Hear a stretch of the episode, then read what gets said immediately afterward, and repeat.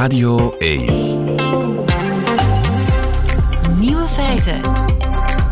Met Lieven van den Houten. Dag en welkom bij de podcast van Nieuwe Feiten van dinsdag 7 februari 2023. In het nieuws vandaag dat de Taliban zich verveelt. Al anderhalf jaar zijn ze weer aan de macht in Afghanistan. Met dramatische gevolgen voor meisjes en vrouwen in het land. Die mogen bijvoorbeeld niet meer studeren. Of uh, naar het park of in een sportclub. Allemaal verboden voor vrouwen. Moeten zich ook volledig bedekken. Alle reden om te klagen dus. Maar toch hoor je in de lokale media vooral de Talibanse strijders zelf klagen. Want anderhalf jaar na de machtsovername is hun leven een sleur geworden. Ze staan elke dag vast in het verkeer. Ze zijn bang voor straatcriminaliteit. En ze zijn verslaafd aan Twitter. Bovendien hebben veel Taliban-strijders nu een kantoorjob, 9 to 5, en dat vinden ze maar niets.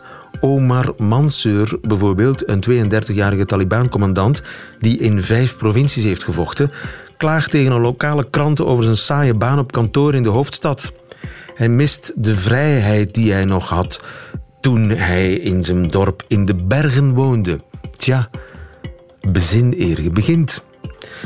De andere nieuwe feiten van vandaag. Fijnstof doet je slechter schaken, blijkt uit onderzoek in Maastricht.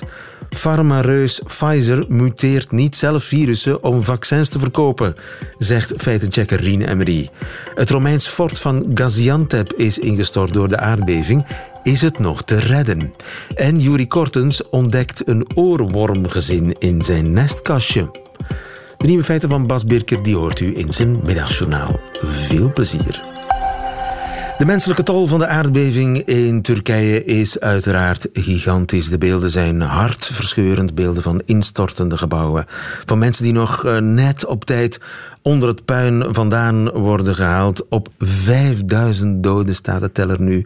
Maar de regio staat ook bekend om haar historisch erfgoed.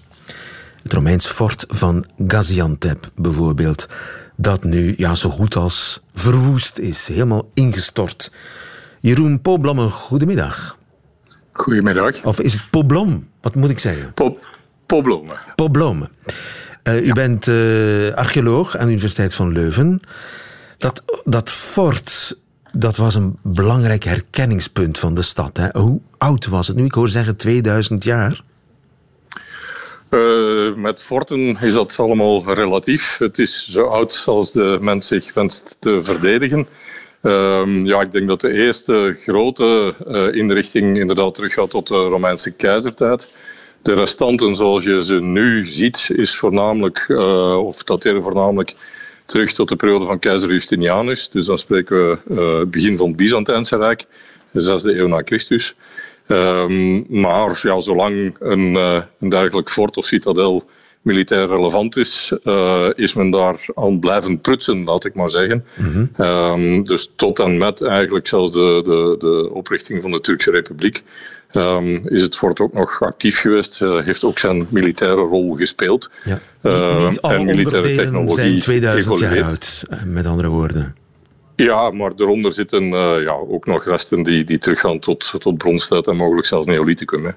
Uh, dus uh, nu, die functie is dan misschien niet fort, hè, maar we gaan zeker duizenden jaren terug op die plaats in Gaziantep in het algemeen. Dus daar, is zo'n da, da, daar was al een versterking aan gebouwd in het Neolithicum?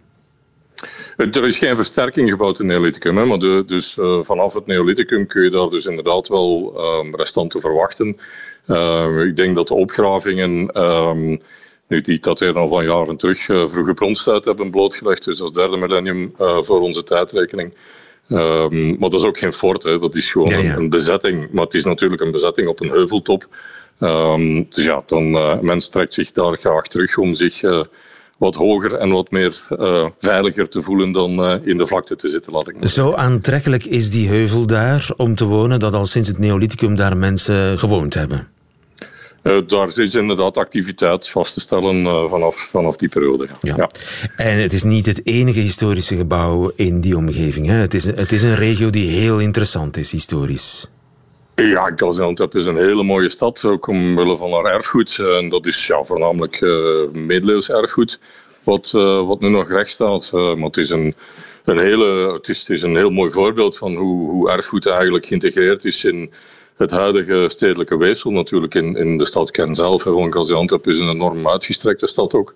Ehm, maar dat, ja, ik, heb nog geen beelden gezien daarvan. Ja, want u spreekt nog in de tegenwoordige tijd. Misschien moeten we in de verleden tijd spreken. Geïntegreerd was. Wel, ik, ik, hoop het niet, hè, want het, het voordeel van, van uh, de constructietechnieken van vroeger is, is, ja, men wist dat dat een aardbevingsgevoelig gebied was. En uh, gelukkig was beton nog niet de, de, de hoofd, uh, het hoofdbouwelement, laat ik maar zeggen. Um, men had ook wat meer tijd om te bouwen. Um, dus ik ga ervan uit dat ja, dakconstructies en dergelijke, dat die wel beschadigd zullen zijn. Um, maar dat het merendeel van de muren van die, van die historische gebouwen dat die nog vrij intact zullen zijn. Daar ga ik eigenlijk wel van uit. Oh ja, dus middeleeuwse gebouwen zijn beter bestand tegen aardbevingen dan uh, 20e, 21e eeuwse gebouwen? Wel, we leven in een tijd dat het allemaal wat rapper moet. Dat het allemaal zogezegd wat economisch efficiënter moet. En, en ja, snelbouw, uh, zeker sinds dat beton zijn intrede heeft gedaan, um, dat is gewoon een, een, feit. Daar kun je heel gemakkelijk ja. een zoldering um, de ene vloer op de andere leggen. En dat was uh, vroeger natuurlijk niet zo. Dat was in hout. Dat is een materiaal dat, dat veel meer beweegt. Muren zijn ook heel vaak in, in gemengde materialen opgetrokken, um, waardoor schokgolven ook opgevangen worden in de muren. De breedte van die muren is ook iets anders. Um, dus met andere woorden, ja, er werd, uh, er werd wel degelijk rekening gehouden uh, in, het, in het optrekken van die historische gebouwen met de plek en de aardbevingsgevoeligheid van die plek. Ja, en toch van dat uh, fort is weinig meer over dan een hoop stenen. Mij doet het wat als ik het uh, zie, die beelden. U doet het wellicht ook wat. Wel, vanzelfsprekend erfgoed dat op gelijk welke wijze geraakt wordt. Uh, ja, dat, dat is niet evident. Hè. En het is meestal door mensenhanden dat erfgoed vernietigd wordt, jammer genoeg ook. in dit geval zijn het natuurelementen die spelen. Um, ja, in eerste instantie gaan de gedachten uit naar de slachtoffers natuurlijk en, en de families en, en, de nabestaanden. Dus ik denk dat erfgoed nu een, een, op een ander plan staat. Maar vroeg of laat, ja, maar vroeg of laat moeten we, moeten we die vraag toch beantwoorden. En dat zit toch al in mijn achterhoofd. Kun je daar nog iets van maken, van dat fort? Ja, ja dat wel. Hè. Dat wel. Dus ja, sowieso ga ik ervan uit dat, dat uh, de Turkse overheden daar, daar aandacht aan zullen hebben. En, en dat dat ook zelfs prominent, prominent in de heropbouw uh, zal opgenomen worden. Het is ook een stuk identiteit aan die stad. Hè. Het geeft, geeft het ook een, een gezicht. En ik denk een gemeenschap die zo getroffen is. Het is vaak zo dat erfgoed daar een, een, een rol in kan spelen om die identiteit voor een stuk terug te herstellen. En dat is, te doen, dat is mogelijk. Het is technisch is, is het mogelijk. Het is, uh, het zelfs geen huzarenstuk. Hè. Uh, hoe zeggen, die muren zijn opgetrokken uit een kern van, um, van uh, ja, het antieke beton. Hè. Dat is een, een kalkmortel waarin heel wat, wat hè. dat zijn fragmenten van stenen, van, van dakpannen, eigenlijk alle ja, laat ik maar zeggen, die ze bijeen kunnen vinden. Dat is de kern van die muur en, en die wordt dan eigenlijk bekleed met een, een façade met gouden stenen. Um, en ja, die kun je vrij gemakkelijk terug eigenlijk plaatsen. Dus die kern zelf, die kun je terug heropmetselen. Die technieken zijn gekend. En dan doet het er ook niet toe welk ja, fragmentje waar zit eigenlijk. Hè. Ja. Dus, uh, dat kun je onmogelijk op, op die manier doen. Je kunt wel die massa herstellen. Ja. En um, dus die muren terug, uh, laten we zeggen de buitenkanten terug uh, oprichten. Dat is ook mogelijk. We hebben dat als team van de KU Leuven in onze site Sagrassos in Turkije heel veel ervaring mee. Ons site is eh, ook getroffen door een aardbeving van gelijkaardige magnitude in de zevende eeuw. En dus we zijn al jaren bezig met die stad herop te richten. Um, zoveel mogelijk gebruik maken van de antieke logica.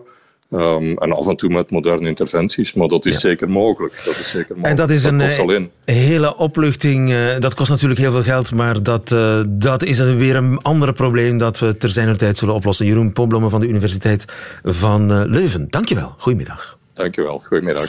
Nieuwe feiten. Radio 1. Maakt farmareus Pfizer zelf nieuwe varianten van het coronavirus om zo meer vaccins te kunnen verkopen. Voor wie zou dat een vraag zijn?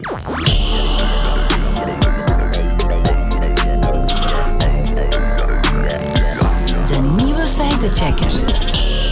Rien Emery, goedemiddag. Hoi. Rien, mag ik je een kort stukje klank uit een video laten horen? Het is een undercover video, dat betekent het geluid is eigenlijk heel slecht. Maar het is niet erg, want ik zal straks vertalen. Pfizer ultimately is thinking about mutating COVID.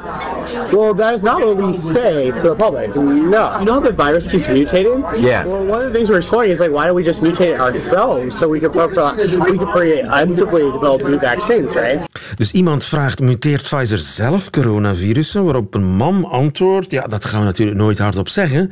Maar ja, een van de dingen die we onderzoeken is, kunnen we het virus niet zelf laten muteren om zo nieuwe vaccins te ontwikkelen? Dat is ongeveer wat hij zegt. Wie is die man die dat zegt, Rien? Ja, wel. Die man is, is uh, Jordan Walker. En dat is iemand die werkt voor Pfizer een beetje als een soort consultant. Die is oorspronkelijk afkomstig van de Boston Consulting Group. Het is een arts en hij heeft een, een positie business consultancy, marketing, uh, alles dat gaat over mRNA-technieken die bij Pfizer... Hij is niet echt in dienst bij Pfizer, maar hij werkt Oh ja, hij werkt er wel voor. Uh, ik weet niet, dat, het probleem is, dat is nog altijd niet 100% duidelijk. Maar Pfizer wil geen vragen beantwoorden over die man zijn positie en uh, is van alle sociale media verdwenen sinds deze video is uitgekomen. Ja. Waarom? Omdat die video afkomstig is van een, een organisatie die heet Project Veritas. Veritas, Latijn voor waarheid. Maar Project Veritas staat niet echt bekend voor het uh, verspreiden van de waarheid. Het is een, een conservatieve organisatie opgericht door James O'Keefe, een, een, een Amerikaan, die um, progressieve groeperingen en democratische politici en ook media, zoals CNN, en sinds kort, sinds de pandemie ook, vaccinbedrijven en uh, health regulators target. En hoe doen ze dat altijd? Ze spreken met die mensen af. Dus ze maken een date. Ze, contact, ze zoeken echt mensen die werken bij die organisaties. Een echte date. Een, een, echte date. Ze contacteren die via Tinder of Grindr en ze gaan op een afspraakje met een verborgen camera. Het waren twee mannen, dus het, het waren twee Grindr waarschijnlijk. Het was misschien Grindr, ja. Um, dus ze gaan echt op date. Ze vertellen natuurlijk niet van wij werken undercover voor Project Veritas. En dan beginnen ze die mensen allemaal wat van zo leading questions te vragen. Uh, het gaat dan over, over je beroep plotseling en dan vraagt men allerlei dingen. Uh, en de persoon in kwestie antwoordt daar dan op. Uh -huh. Meestal met een aantal margaritas achter de kiezen. Ik vond ook dat hij nogal, uh, nogal waren gebraten, de persoon die, uh, die we net gehoord hebben. Maar het materiaal is echt. Bedoel, het, het materiaal is echt is... en wat hij daar zegt is echt. En die persoon werkt echt in een, een of andere capaciteit ja. bij of voor Fight. Dat is, Want dat is ik heb nog een tweede fragment ja. uit diezelfde video. Uh, even onduidelijk, maar ik ga straks ook weer vertalen. You work for Pfizer. My question for you is why does Pfizer want to hide from the public the fact that they're mutating the COVID viruses? Is this real life? I'm literally a yeah. liar. What I was trying to impress a person on a date What's by lying. Dus dit is achteraf ja, opgenomen. wordt hij geconfronteerd. Achteraf wordt hij geconfronteerd. Zo van jongens, dit was een... Of jongen, in dit geval meneer. Dit was een undercover operatie. En, en dan vraagt hij als journalist... waarom vertelt Pfizer niet aan het grote publiek dat het uh, mutaties van het coronavirus ontwikkelt. Waarop die man antwoordt: ik, I'm a liar.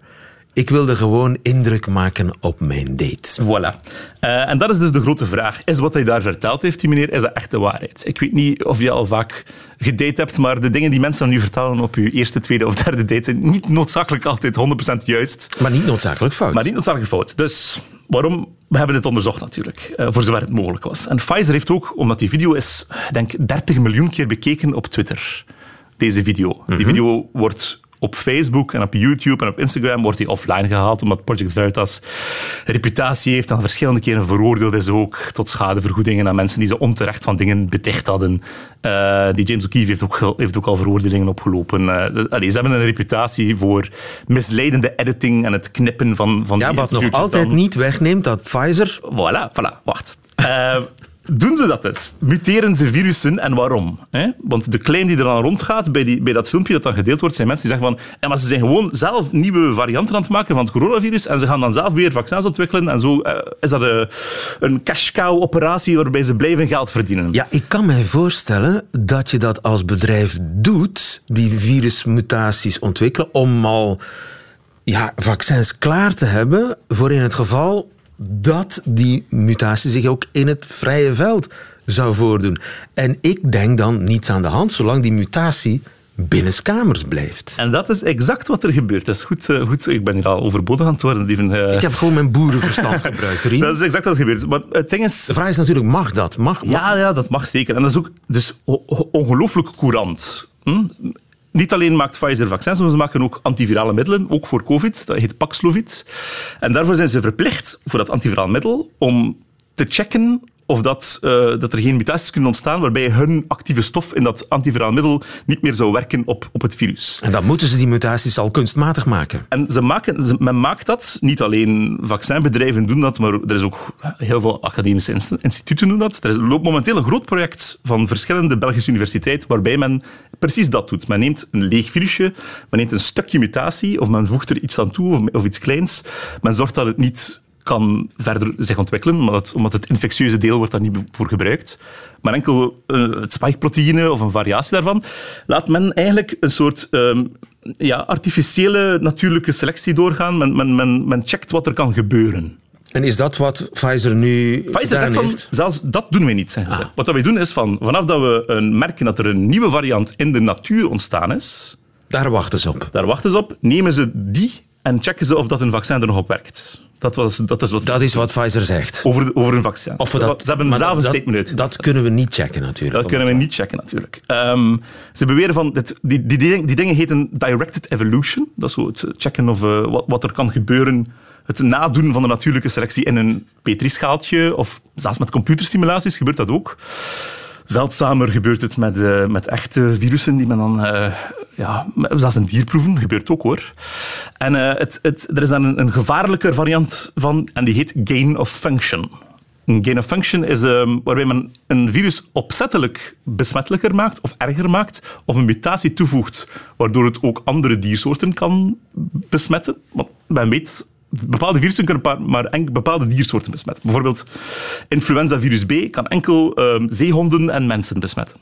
Eh, maar stel je voor dat dat muteert naar iets anders en eh, eh, dat zorgt dat alle koeien uitsterven over heel de wereld, et cetera. Men is ook heel bang voor vogelgriep, omdat dat een mutatie krijgt die zou kunnen overstaan op mensen. Dat zijn zaken die eigenlijk al heel lang onderzocht worden in hy- hyperbeveiligde laboratoria. Maar natuurlijk, dat is, dat is waar heel het, heel het, het verhaal over waar het komt SARS-CoV-2, het coronavirus waar we nu last van hebben, waar komt dat vandaan? Omdat dat, Dat past in die theorie dat het een ontsnapt eh, Voilà, virus is dat kunstmatig gevaarlijker is gemaakt. Het audiofragment hebben we niet gehoord, maar die man, een van de dingen die hij zegt tijdens zijn date, is van, ja, volgens mij is het wel ontsnapt uit, een- uit een laboratorium. Eh, Dat zegt hij ook. Dat zegt hij ook. Hij heeft, vers- hij heeft zijn mening over verschillende dingen. Wat, wat die waard is, is zeer moeilijk te checken. Maar goed, ik, ik besluit. Ja. Klopt het Dus of doet- klopt het niet wel. dat Pfizer eh, mutaties zelf ontwikkelt? Ja, maar niet van het volledige virus, maar van kleine stukjes ervan, zonder gevaar voor... eh, Hoewel ze zeggen dat ze dat niet doen, doen ze het wel. Nee, nee, ze geven dat toe. In, in, een, in een persbericht zeggen ze van ja, wij, wij, wij werken aan stukjes van dat virus en we moeten sowieso elke variant opnieuw checken tegen ons vaccin. En We, werken, we- laten die directed evolution doen we wel met onze, met onze stukjes virus om te zien of onze antivirale middelen daartegen werken. We doen dat allemaal, maar dat is, geen, wat er, dat is niet wat er daar beschreven wordt. En het is natuurlijk Dat niet is geen echte mutatie, dat is een klein stukje van een virus. En vooral, het is niet met de bedoeling om dan nieuwe virussen los te laten op de wereld en, en opnieuw een nieuw vaccin te kunnen maken. Uiteraard niet. Ja. Als dat nu gebeurt, dan, eh, dan, eh, dan mogen jullie mij natuurlijk eh, komen met pek en veren wegdragen uit de radiostudio. Met plezier zal ik dat doen, Rien en Marie, maar zover zijn we nog lang niet. Dankjewel. Tot volgende week.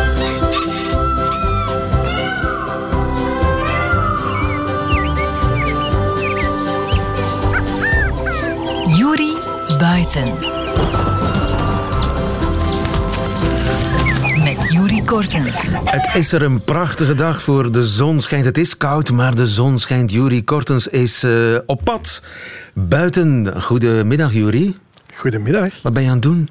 Ja, ik was hier net in de tuin gewoon de nestkastjes aan het proper maken. Ja. Eh, de oude nesten aan het verwijderen van vorig jaar. En ik vond hier toch wel iets super tof. Namelijk eh, twee oorwormen, een mannetje en een vrouwtje. En daar lagen eitjes bij. Oh, schattig. Ja, tof hè? Ja. Een, En een ze- gezinnetje. Een, een, ja, een gezinnetje. Het mannetje blijft nog heel eventjes erbij. Maar eh, daarna wordt hij gewoon buiten gebonjourd en wordt het het vrouwtje dat voor de jongen gaat zorgen. En dat is normaal. Het is nu de tijd van het jaar dat die eitjes eh, door mami en papi oorworm worden vertroeteld. Ja, het begint eigenlijk allemaal in het najaar. Dan komen oorwormen vaak met tientallen samen. Eh, en ja, als ze elkaar gevonden hebben, trekken ze zich soms wel eens wat terug. Eh, en zeker die vrouwtjes, die kunnen ook alleen gaan. En het is effectief normaal, dus die worden ook in de winter gelegd. Het duurt dan wel tot 70 dagen vooraleer dat zij uitkomen. Maar ja, tegen de vroege lente zijn die dan, eh, zijn die dan uitgekomen. En dan tegen de late lente zijn ze groot genoeg om zelf op pad te gaan en te gaan jagen op allerlei bladluizen en zo. Dus ja, perfecte timing eigenlijk. Zeg maar, insecten die een nestje hebben en papi en mami en eitjes en zo. Ik, is, doen, doen nog andere insecten dat? Wel, eigenlijk is dat super bijzonder, want er is maar 1% van alle insecten die zogenaamd broedzorg hebben. Bij de meeste komt dat eigenlijk helemaal niet voor. Hè. De meeste die zijn al blij dat ze een plant hebben gevonden waar ze hun eitjes op kunnen leggen. Vlinders doen dat bijvoorbeeld. Maar zo echt zorgen voor elkaar, dat zijn er niet veel. Eh, op dit moment zijn er bijvoorbeeld ook wel wat mestkevers die zoiets doen. Eh, maar bij oorwormen is dat echt wel... Ja, dat gaat, dat gaat heel ver. Dus dat vrouwtje die gaat niet alleen die jongen voeden, eh, die gaat die ook nog regelmatig in bad stoppen. Want zij zitten, zij zitten op vochtige plekjes. Eh, daar kan wel wat schimmel eh, op die jongen terechtkomen. En zij gaat die dan ja, schoonlikken. En haar speeksel heeft dus ook een soort van fungicide, een schimmelwerend middel. Dus ja, eigenlijk houdt zij die jongen proper. Ze houdt het nest helemaal proper. Helemaal spik en span. Een klassiek rolmodel, zoals we dat Ja, en zeggen. ze verdedigt haar jongen tegen de boze buitenwereld. Ja, dat sowieso ook. En ook een beetje tegen zichzelf. Als ze dan eh, ja, ergens naartoe zouden trekken en ze zijn nog wat te klein, dan worden zij door mami terechtgewezen en gaat ze die gewoon terughalen en stopt ze die terug eh, bij de rest van de groep. Ja, maar papi die wordt ook het nest uitgestuurd op, eh, op een zeker Ja, moment. ja, die, ja, die is er eigenlijk ook. In de meeste gevallen zit hij er ook niet bij. In dit geval waren ze net met z'n tweetjes. Eh, maar in de meeste gevallen zijn de mannetjes ook, ook niet van die aard dat ze ook nog gaan helpen in het huishouden. Een beetje ja, ouderwets, laat ons maar zeggen, die Ja, oorwormmannetjes. wij zeiden daar vroeger, als kind zeiden we daar een, een oorbeest tegen. Een urenbeeste. Ja, ja, ja. En eigenlijk, ja, dat kom je eigenlijk heel vaak tegen. Hè? Want het is dat, uiteraard helemaal geen worm. eh, maar dat oor, dat kom je ve- veel tegen in Kruipt andere in, talen. in je oor? Nee, toch, toch niet doelbewust. Hè? Dus misschien vroeger, toen mensen nog op strozakken sliepen, zou dat misschien wel eens gekunnen hebben dat er eens een oorworm eh, in dat holletje van die oor was gekropen. Want het zijn wat men noemt ja, techmofiele dieren. Wat? Ze gaan op zoek. Techmofiel. Techmofiel. Techmofiel, dat is een term die Midas Dekkers gelanceerd heeft. En dat is eigenlijk ja, een beetje de geborgenheid, het verlangen naar geborgenheid. eh, zoeken naar een kleine, nauwe ruimte waar je net in past. En dat is dus typisch voor oorwormen. En vaak zijn dat ook ja, nogal vochtige plekjes, iets warmere plekjes. Katten hebben dat ook, hè? Ja, ja, ja, inderdaad. Hè. Perfect. Dat is, dat is het, het ideale voorbeeld. Eh, maar oorwormen kruipen dus in die kleine, nauwe ruimtes. Eh, en ja, als dat dan eens een oor zou geweest zijn. Maar het is zo extreem zeldzaam. Eh, maar mensen gaan daarover fantaseren. Maar ik zou toch maar op je twee oren slapen. Ja. Want eigenlijk, eigenlijk kunnen ze geen kwaad. Ja, want ja, de, de vrees was natuurlijk dat ze met die enge tangetjes, want ze hebben zo tangetjes aan hun, aan hun achterlijf, dat ze daar je, je trommelvlies mee door knipten. Ja, ja, dat zijn zo die, die, die ideeën of die verhalen die daar rond ontstaan. Maar, Maar eh, dat is zelfs niet eens zeldzaam, dat bestaat niet. Nee, dat bestaat niet. Nee, dat, dat komt niet. Ze kunnen dan misschien wel eens in een holle ruimte kruipen, maar dan ergens gaan knippen, dat maar doen die, ze helemaal niet. Die tangetjes, dat, maakt, dat, is, dat is angstaanjagend. Hè? Waar dienen die eigenlijk voor, die tangetjes? Ja, ik dacht zo, eh, het is nog geen vrijdag en ik zou ook wel eens graag Quizmaster spelen. dus misschien een soort van vrijdagquiz op Oh, nee. zondag, maar dan Oh, omgekeerd. Ja, want jij legt meestal andere mensen op de rooster. Dus ik dacht, waarvoor dienen die haakjes? Is dat A, Oh. om de vleugels op te plooien? Is dat B, om elkaar te liefkozen tijdens de hofmakerij? Of is dat C, als eetgerei, Chinese stokjes om je voedsel vast te pakken? Dus eetgerei om je vleugels op te plooien. Om te Of, liefkozen. of om te liefkozen. Dan lijkt het mij toch als een soort van eetgerei. Het lijkt me toch... Vleugels, hij, heeft helemaal geen vleugels. Zotke. Ja, het, het antwoord is, ze zijn alle drie juist, lieven. Wacht eens even, dat moet ik toch even verwerken. Ja, Om de vleugels op te plooien, die hij volgens Ja. mij niet heeft. Om Ja, lief te hebben en als eetgerei. Ja, klopt. Alle drie. Nu, die vleugels, oorwormen zijn effectief vliegende insecten, alhoewel dat ze dat heel zelden doen. Het is alleen maar als ze ja, ergens naartoe moeten, omdat hun voedselvoorraad op is. Ze moeten grotere afstand afleggen, het is te droog of wat dan ook. Of ze zijn met te veel, dat kan ook zoiets zijn. En ze doen het ook alleen maar s'nachts. Het zijn nachtactieve dieren, dus je zal die nooit zomaar voorbij zien vliegen overdag. Maar heeft hij die tang nodig? Zijn die vleugels dan zo speciaal dat, die zonder die tang niet kan uitklappen? Ja. Ze zijn heel speciaal. Ze kunnen wel uitklappen. Eh, ze hebben namelijk kleine dekschilden op hun borststuk. Net achter de kop zitten kleine dekschilden. Het zijn harde schildjes zoals kevers dat ook hebben. En daaronder zitten dus die vleugels opgeplooid op een heel ingenieus systeem. Het is een beetje origami-achtig. Eh, het wordt een soort van waaier. En ze hebben eigenlijk alleen maar spiertjes om die vleugels eh, naar voren te duwen of naar achter te duwen. En als ze die naar voren duwen, dan gaan die automatisch open gaan. Eh, een soort van zelfontvouwende tent, als het ware. Ja, decapotabele.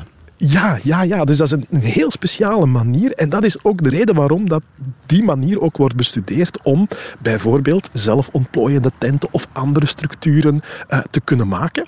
Eh, en zelfs bijvoorbeeld om in de ruimtevaart zelfs ontvouwende eh, eh, de zonnepanelen voor, voor Dus ook de NASA heeft afgekeken van de oorworm. Ja, ja, ja, dat is eigenlijk net zo afgekeken. En wanneer die dan terug moet opgevouwen worden, dan gaat dat grotendeels automatisch. Maar ze moeten nog een klein beetje helpen. Dat is zoals bij die slaapzak die je toch terug in dat zakje moet stoppen. Of die tent die je Ja, terug ja. In, eh, in de verpakking Ik wou dat ik ook zo'n tang op mijn achterlijf had zitten. Soms. Ja, maar Dat, eh, om elkaar lief te kozen tijdens de hofmakerij? Nou, Dat zit er ook in, ja. Dus het is, het is, niet, het is niet iets heftigs. Ze gaan elkaar er niet mee vastgrijpen. Eh, het zijn eigenlijk eerder strelingen. Maar de mannetjes gebruiken ze wel om onderling eh, te duelleren ten- voor een vrouwtje. ah ja. En dan zie je dat daar verschillende types zijn. hè. De vrouwtjes hebben sowieso rechte tangen. De mannetjes die hebben kromme tangen. En ik onthoud dan meestal van, kijk, die kromme tangen van de mannetjes die lijken een beetje op een kroontjeswipper om hun flesje bier open te doen. Mannen Ah, weten zo- waarom. Zo onthoud ik Ja, dat dan. ja, Ja, ja. ja.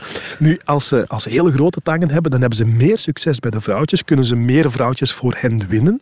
Eh, maar diegenen met de kleinere tangen, die zijn dan wel eh, veel beter bestand tegen bacteriële infecties. Dus het is een beetje... Dat is een dilemma. Een grote tangen of kleine noemt. tangen? Ja, ja, ja. ja, ja, ja, ja, ja. Dus dat... eh, Maar het is ook een soort bestek. ja, het is ook een soort van bestek, dat heb je daar ook nog. En dan heb je nog die laatste, eh, waar mensen ook wel misschien al een idee bij kunnen, voor, eh, bij, bij, bij kunnen vormen. Namelijk dat ze dat ook gebruiken ter verdediging, of tenminste als een soort van Ja. afschrikmiddel. Dus een zandoorworm is één van onze vijf soorten. Als je die tegenkomt en die voelt zich bedreigd, dan gaat hij een beetje zoals een schorpioen zijn tangen naar voren eh, richten om, eh, om jou proberen te knijpen. Dat is Maar eh, dat kan intimidatie. hij niet. Het is pure intimidatie. Want echt knijpen doet hij niet. Kan hij niet eens. Nee, kan hij niet. Daarvoor zijn die, zijn die spieren veel te zwak. Dus hij kan niet in je tenen knijpen, zoals dat ook wel eens wordt beweerd. Zeg, wat ga je daar nu mee doen met je koppeloorwormen en hun eitjes? Want kan je die gebruiken in je tuin? Ik laat ze gewoon rustig hun ding doen, want oorwormen zijn super nuttige dieren. hè. Ze gaan sowieso al heel wat bladluizen opeten. hè. Tot enkele tientallen per nacht kan zo'n oorworm wel de baas, dus dat is enorm veel. Bladluizen? En bovendien, ja, bladluizen. Bovendien gaan ze ook schimmels eten. Bijvoorbeeld schimmels op bladeren, meeldauwschimmels bijvoorbeeld. Zij gaan dat ook opeten. Zij likken dat schoon. En herinner je nog, dat, dat speeksel heeft een fungicide werking. Dus ze gaan er ook voor zorgen dat er dan minder meeldauwschimmels terugkomen. Dus eigenlijk zijn het een beetje ja, tuinmannen die s'nachts het werk doen. Net zoals de kaboutertjes. Zeg, wat gaan we ermee doen? Eh, je hebt nu dat nestkastje uit. Ga, ga je dat gewoon in dat nestkastje laten zitten? Ja, ik ga ze gewoon laten zitten, want ik heb, ik heb daar ook het nest gewoon erin gelaten, omdat ik dacht van, ah, ik ga die oorwormen hun ding laten doen. De vogels moeten nu maar een, eh, een ander kastje kiezen. Er hangen er genoeg. En, eh, dus dit is nu het rijk van de oorworm. Jurie Kortens, inspirerend. Oorwormen zijn nuttige dieren en ze zijn ook nog eens zorgzaam en ze kunnen vliegen. Allemaal dingen die, die ik niet wist en ik weet nu ook waarvoor die tangen dienen. Waarvoor dank Jurie Kortens. Tot volgende week. Tot volgende week. Nieuwe feiten.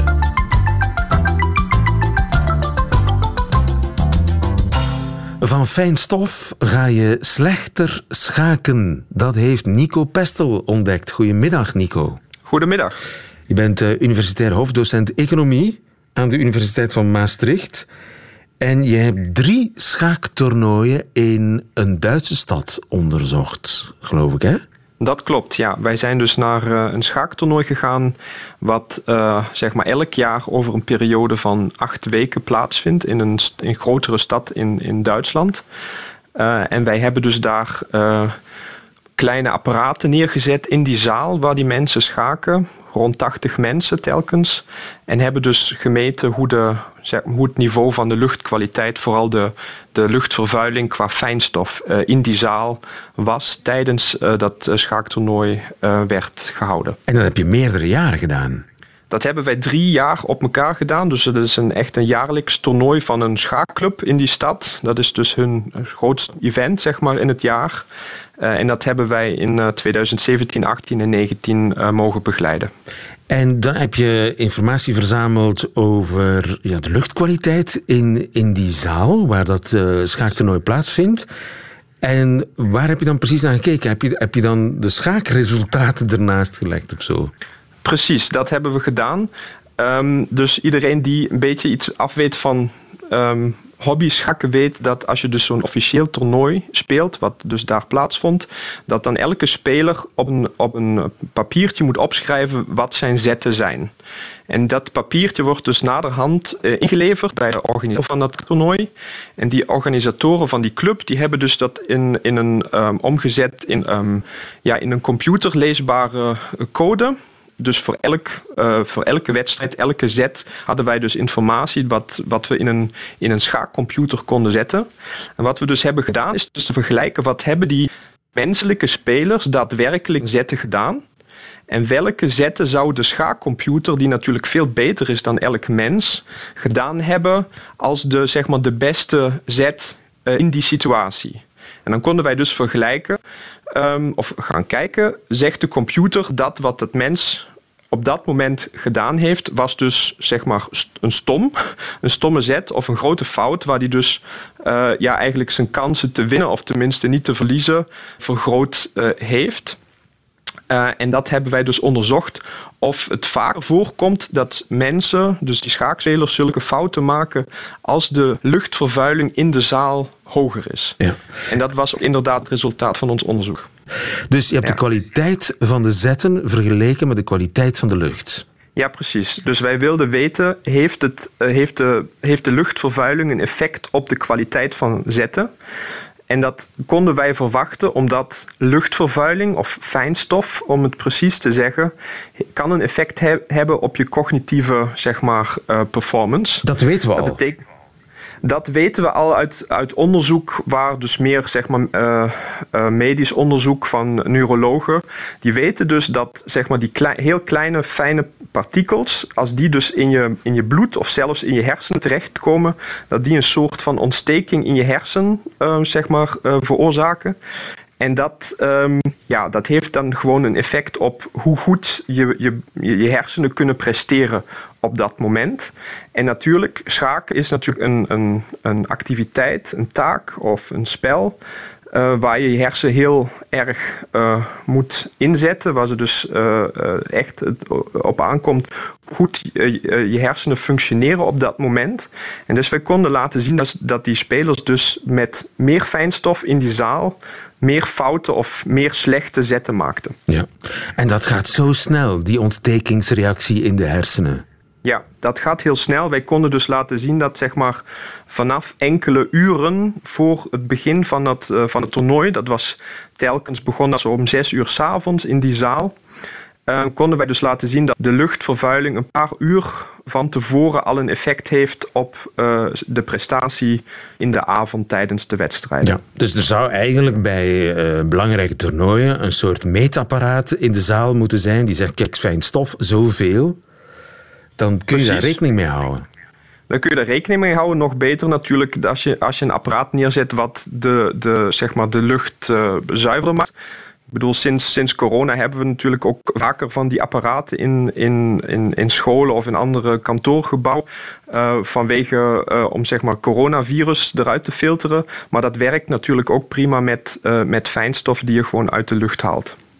Helder, dankjewel Nico Pestel in Maastricht voor ons. Goedemiddag. Dankjewel, heel graag. En dat waren ze, de nieuwe feiten van 7 februari. Alleen nog die van Bas Birker, die hoort u nu in zijn middagjournaal. Nieuwe feiten. Middagjournaal.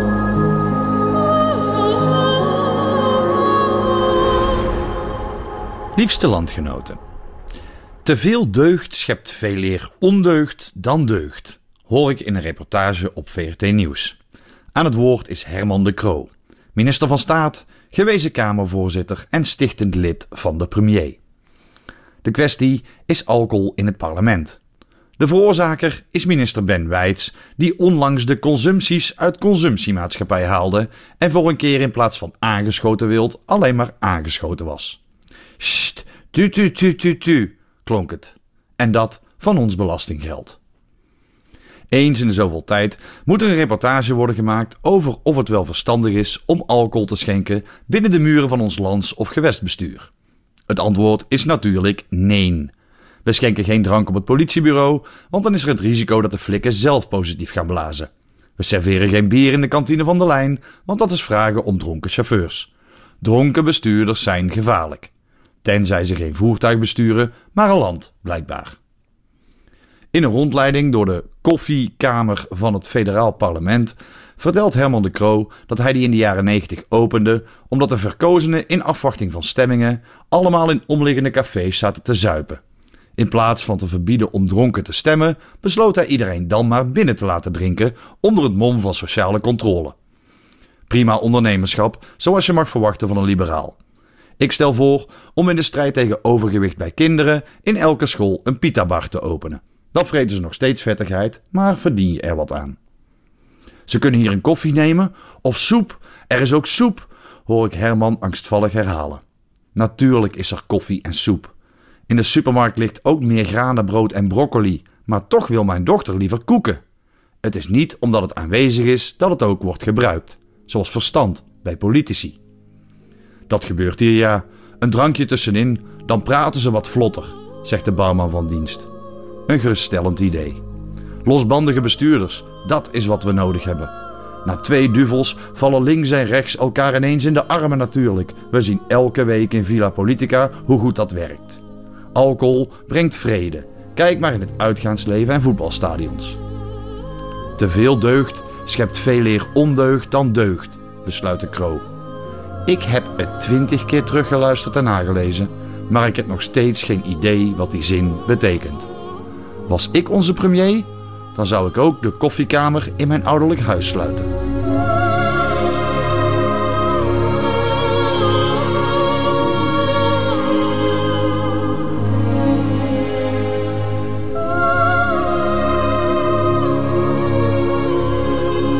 Birker in het Middagjournaal. Einde van deze podcast. Hoort u die de volledige nieuwe feiten met de muziek erbij. Dat kan natuurlijk elke werkdag live op Radio 1 tussen 12 en 1. Of on demand kunt u de uitzending beluisteren via de Radio 1 website of Radio 1 app. Tot een volgende keer.